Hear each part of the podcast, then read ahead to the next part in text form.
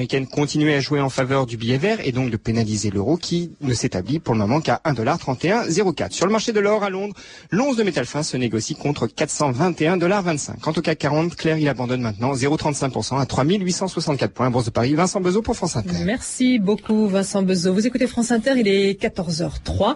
C'est l'heure de deux mille ans d'histoire avec bien sûr Patrice Gélinet. Bonjour. Bonjour Claire et bonjour à tous. Aujourd'hui, octobre mille neuf cent trente-quatre, il y a soixante-dix ans, un procès qui a défrayé la chronique entre les deux guerres, l'affaire Violette Nozière.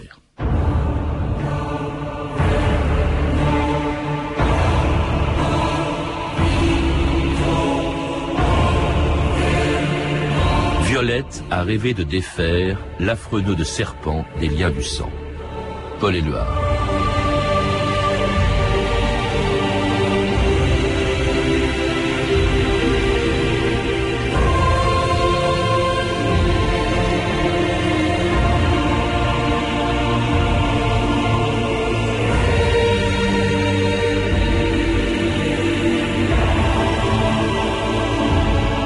deux mille ans d'histoire.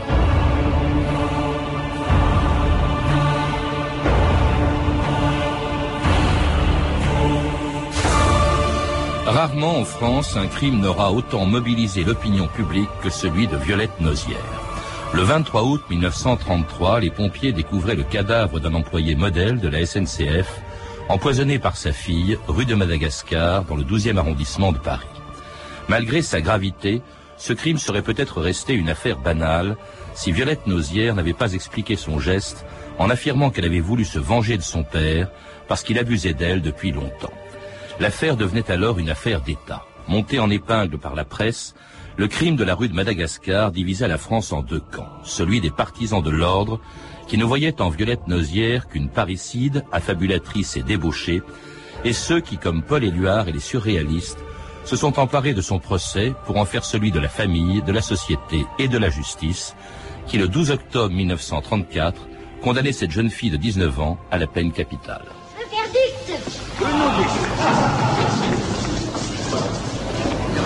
La Cour, après en avoir délibéré, ordonne qu'elle soit conduite pieds nus, revêtue d'un voile noir, sur une place publique de Paris, pour y avoir la tête tranchée. Garde, emmenez la condamnée. Oui, alors... Non, ne touchez pas. Ne touchez pas. Sortez-moi. Laissez-moi les enfants. Laissez-moi les enfants. La méchante Violette Nozière, sans pitié pour leur misère, elle commit ce crime effrayant. La méchante... Véronique Chelmay, bonjour. Bonjour. Alors ce crime effrayant, comme le chantait cette complainte, vous lui avez consacré un livre dans lequel on redécouvre cette affaire qui est un peu, qui est un peu oubliée aujourd'hui, mais qui à l'époque, dans les années trente, mille neuf cent trente, avait déchaîné les passions. Pourquoi ? Euh, après tout, c'était qu'un crime parmi d'autres, il y en a même eu de pire. Oui, mais c'était une jeune fille de dix-huit ans qui avait euh, tenté d'assassiner ses deux parents et qui était parvenue à tuer son père de manière assez, euh, assez froide et assez calculée, puisque c'était pas la première fois qu'elle tentait de, de les assassiner. Et euh, elle y était parvenue et loin de vouloir se disculper, elle avait, euh, elle avait accusé son père euh, d'inceste. Mmh. Donc c'était, c'était vraiment sans précédent. Alors il y a aussi, on le voit bien dans votre livre, vous insistez beaucoup dessus, le cadre familial. Hein. C'est une, une famille euh, en apparence exemplaire, un père, euh, employé modèle de la S N C F. Mmh. Il avait même, je crois, conduit le président de la République, Albert Lebrun, à plusieurs reprises. Il, euh, oui, il, fois, allait, il allait le faire euh, au moins ouais. une fois. Ouais, ouais. Et alors, oui. Oui, donc ce père, en fait, était bien sous tout rapport. Il était euh, très travailleur, très honnête.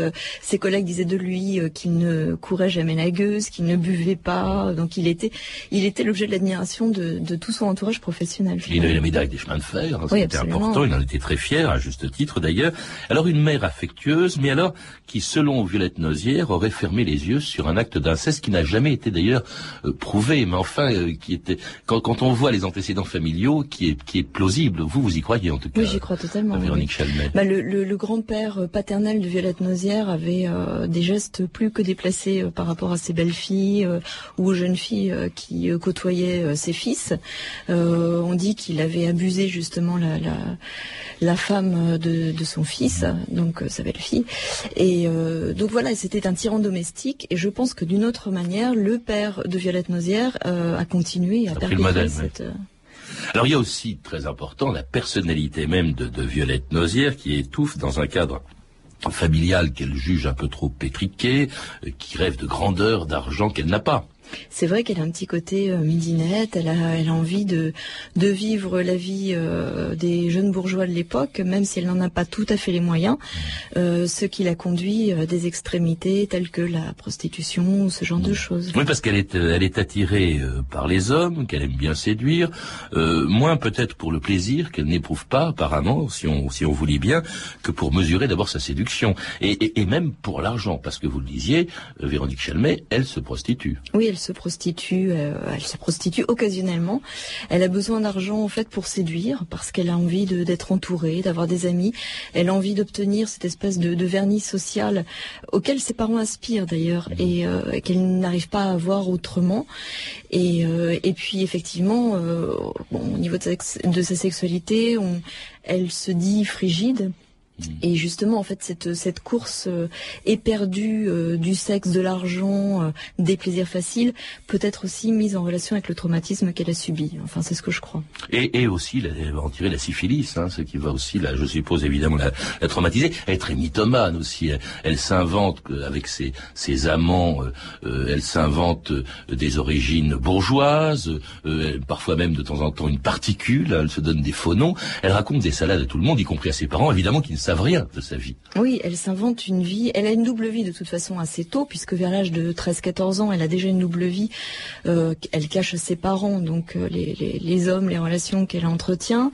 Euh, à ses amis, effectivement, elle se dit euh, aristocrate. Enfin, et, et c'est ce qui la pousse d'ailleurs à essayer d'obtenir de l'argent par tous les moyens. Et, enfin oui, c'est, c'est, c'est véritablement une mythomane, mais je crois qu'elle essaie de rêver sa vie pour oublier le quotidien.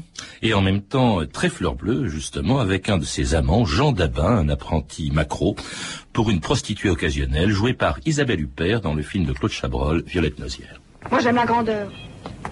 L'amour sans la grandeur, c'est rien. Moi j'épouse de l'amour. Ah oh, je sais ce qu'il te faut, il te faut de l'argent. Ben, t'en auras, t'en auras tant que tu veux. Oui, combien? deux cents, trois cents, cinq cents francs? Non, beaucoup plus. Puis après on partira ensemble.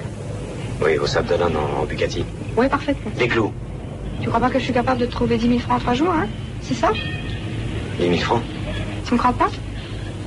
Si, je te crois capable de tout. Mais comment tu feras pour avoir ces dix mille francs? Eh ben... mon père me les avancera. Hein? Tu m'as jamais dit qu'il était millionnaire? T'as pensé à l'héritage? Non. Je suis bien avec toi.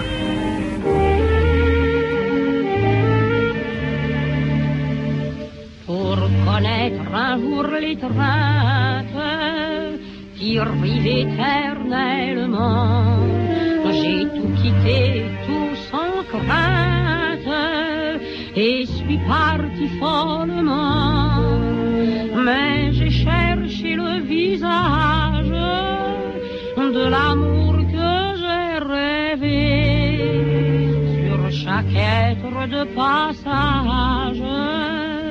Et je ne l'ai pas trouvé.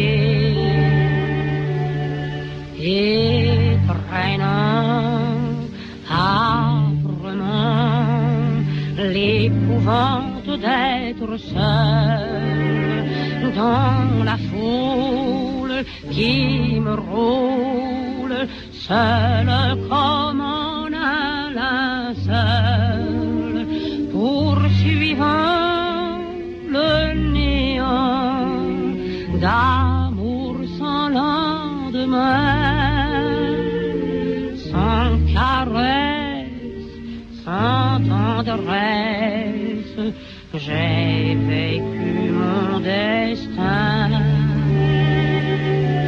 Et la nuit m'envahit, tout est brume.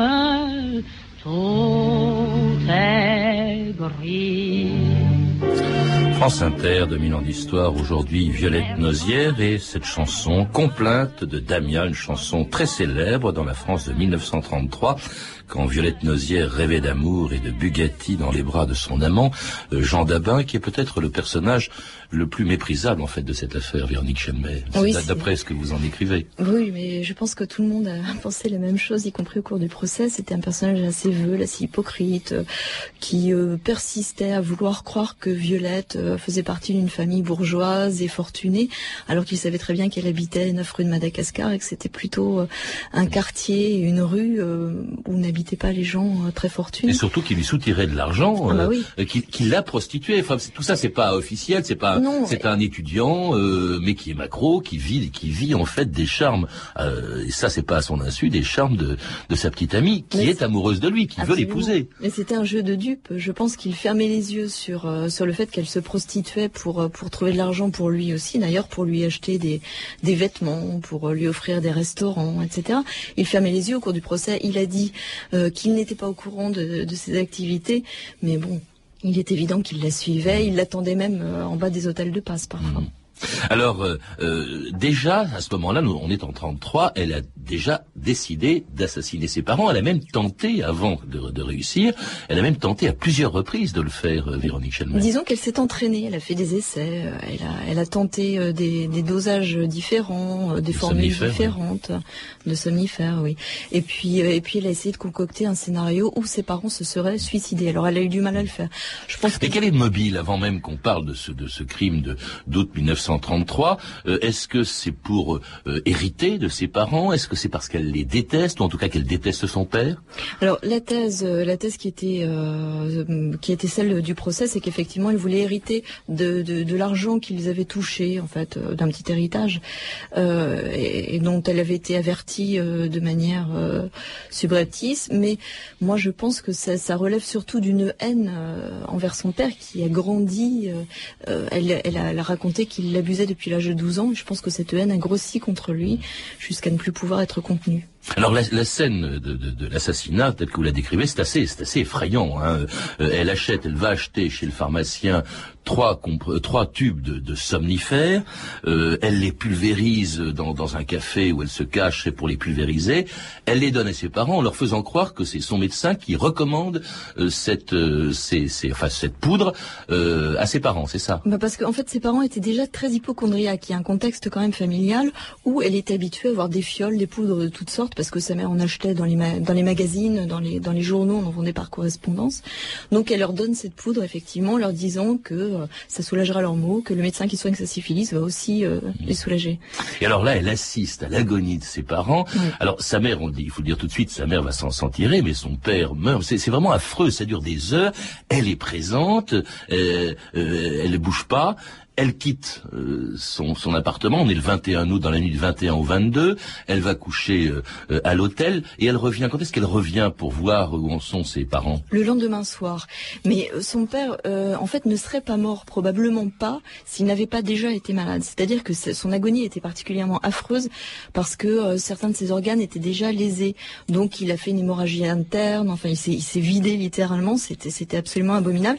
Et je crois qu'elle a, elle a tenu à assister à cette agonie, et le fait qu'elle ait voulu assister à cette agonie, pour moi, c'est une preuve supplémentaire euh, de cette vengeance qu'elle a accomplie envers son père qui l'abusait. Et pourquoi sa mère? Parce que sa mère aussi, elle lui a fait absorber du poids, enfin de, de, des somnifères. Alors elle s'est contredite là-dessus. Euh, elle a d'abord dit qu'elle ne voulait pas tuer sa mère, qu'elle voulait simplement l'endormir. Ensuite, elle a dit qu'elle ne voulait pas que sa mère survive euh, pour ne pas apprendre que son père lui avait fait subir ce genre de choses. Et puis, en, en dernier terme, elle a dit qu'effectivement, elle n'avait jamais voulu la tuer. C'est vrai que la dose qu'elle avait donnée à sa mère était moindre que celle de son père. En tout cas, elle revient donc chez elle, euh, elle voit son père mort, elle voit que sa mère euh, est, est dans le coma, elle ouvre le gaz, elle appelle euh, les voisins, puis les pompiers, euh, affirmant qu'il s'agit d'un suicide, et puis euh, justement, euh, très vite, la police se rend compte que c'est un meurtre. Pourquoi? Parce que c'est la mère qui a survécu, tout simplement. Oui, la mère a survécu, euh, et puis elle a raconté, euh, elle a raconté sa version des faits.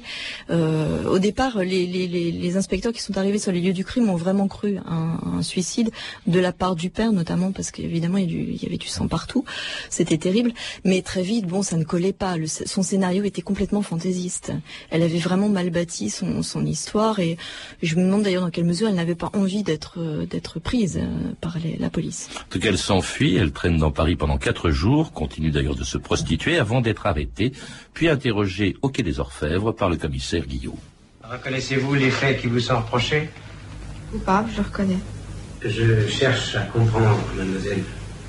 J'ai rien à comprendre. Tout de même, vous avez agi avec préméditation. J'ai rien prémédité contre ma mère. Mais votre père ? Mon père, oui. C'était comme une idée fixe. Depuis deux ans. Votre père avait trop d'autorité ? C'est cela ? Il était jaloux. Il voulait pas que je me marie. Mais il n'y a pas que ça. Dites tout, mon petit. Dites tout. Entre lui et moi, ça a commencé quand j'avais treize ans. Vous êtes le premier à qui je le dis. Même mort, je sais qu'il me reluque.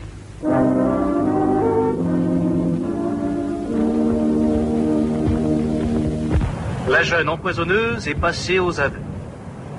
Accusée par sa mère, Violette Nozière a reconnu sans difficulté avoir donné du poison à ses parents.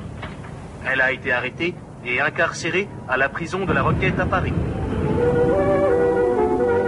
Et effectivement, le vingt-neuf août trente-trois, Violette Nozière donc est, est incarcérée à la prison de la Roquette après cet interrogatoire par un commissaire qui n'est pas n'importe qui, c'est un grand commissaire de police d'ailleurs qui prendra la défense de Violette Nozière, le commissaire Guillaume. Oui, tout à fait. Lui, lui, il est complètement convaincu par son histoire d'inceste euh, parce que euh, il a interrogé euh, déjà des, des malfaiteurs, des gangsters en tout genre avant elle. Il est très réputé.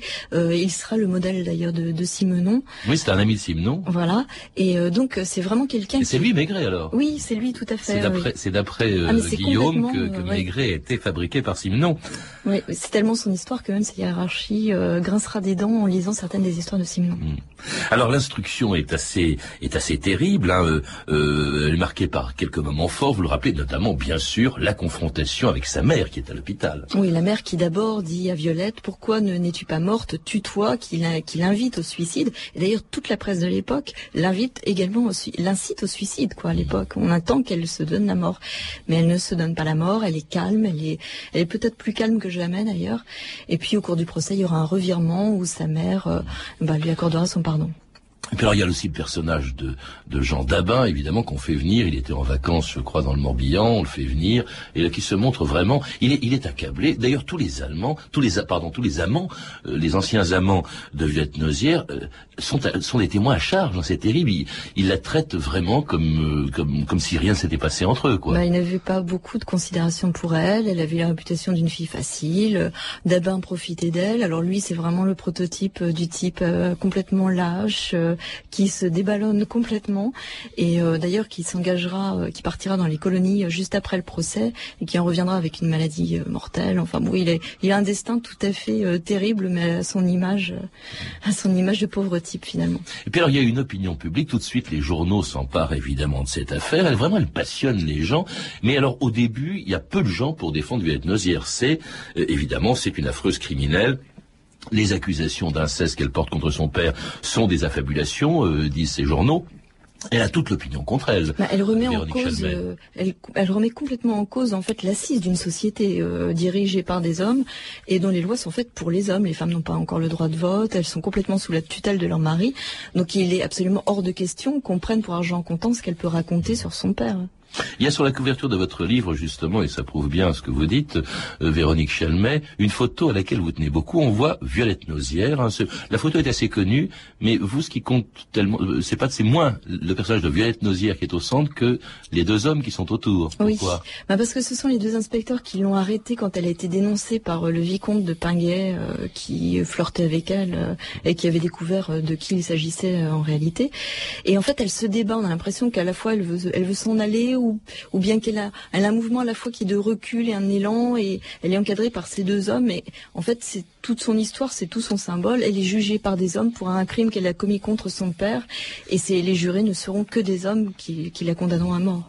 Et dans un procès qui s'ouvre le dix octobre mille neuf cent trente-quatre à la cour d'assises de Paris, dans une atmosphère d'émeute, un autre extrait du film de Claude Chabrol. J'ai été violée par son père à l'âge de douze ans, il y a de quoi, il y a des accès, non ? On n'était pas pour un pourvoir, hein ?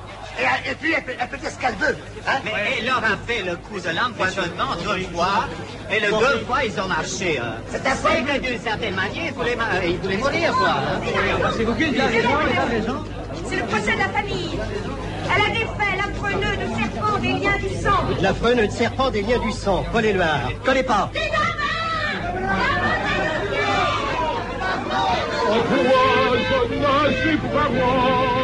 la méchante Violette Nozière s'abritait pour leur misère. Elle commit ce crime effrayant. La méchante. Et c'était donc l'atmosphère du procès de Violette Nozière, une chanson, une complainte qui a été chantée à cette époque-là. C'est étonnant, je dis pas que c'est l'affaire Dreyfus, bien sûr, mais c'est vraiment les passions. La France était coupée en deux à ce moment-là. Oui, c'était effectivement le procès d'une, d'une passion, de la passion. Et d'ailleurs, la, la complainte qui a été écrite à l'époque sera la dernière euh, y entrait un grand procès, comme celui-là. Puis alors des, des scènes dramatiques, euh, notamment sa mère qui, après l'avoir accablée, parce que sa mère a joué un rôle ambigu pendant ce procès. D'abord, elle, elle accable sa fille, euh, elle lui demande, vous le disiez tout à l'heure, de se suicider, et puis alors en plein procès, elle, elle lui dit euh, qu'elle lui pardonne, elle demande au jury euh, également d'en faire autant. Et puis avant, elle s'est portée euh, partie civile pour ne pas avoir à témoigner, en fait. Euh, donc, euh, ce qui peut ajouter euh, une... Une, une preuve supplémentaire, si on veut en trouver, euh, à la thèse euh, donc euh, de l'inceste, puisqu'elle euh, elle n'aurait pas voulu témoigner contre son mari, je pense. Alors l'opinion publique est dans l'ensemble plutôt hostile à Violette mm-hmm. Nozière. En revanche, alors il y a les surréalistes qui interviennent, euh, qui publient une plaquette avec des, des poèmes, euh, des écrits signés par euh, André Breton, René Char, Paul Éluard, euh, Benjamin Perret, Salvador Dali, Yves Tanguy, Max Ernst, René Magritte, Anne Kobilac, Giacometti, Man Ray. C'est extraordinaire, cette mobilisation des surréalistes, qui avait d'ailleurs fait la même chose, il faut le rappeler, un an plus tôt au, au, au procès des sœurs Papin. Oui, tout à fait, pour les sœurs Papin, et puis pour Germaine Berton aussi, qui avait euh, tué un des secrétaires euh, de l'Action française.